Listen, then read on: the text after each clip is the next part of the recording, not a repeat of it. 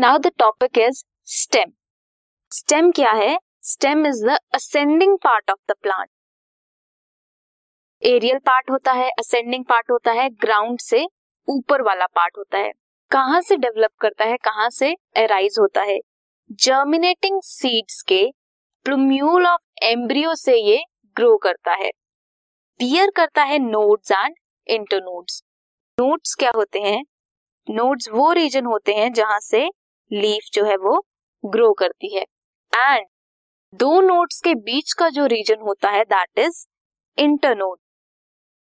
Stem में buds भी present होती हैं, एक्सिलरी बड्स होती हैं जो एक्सियल पार्ट में होती हैं, एंड टर्मिनल बड्स होती हैं जो terminal part of the plant में प्रेजेंट होती हैं।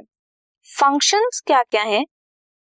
ट्रांसपोर्ट करता है वाटर एंड मिनरल्स पूरे प्लांट को, stem, and leaves, flowers and fruits are present on the stem. Storage of food भी करता है। It also provides support and vegetative propagation. So this was about the main stem में क्या क्या होता है और क्या क्या function करता है। This podcast is brought to you by Hub Hopper and शिक्षा अभियान।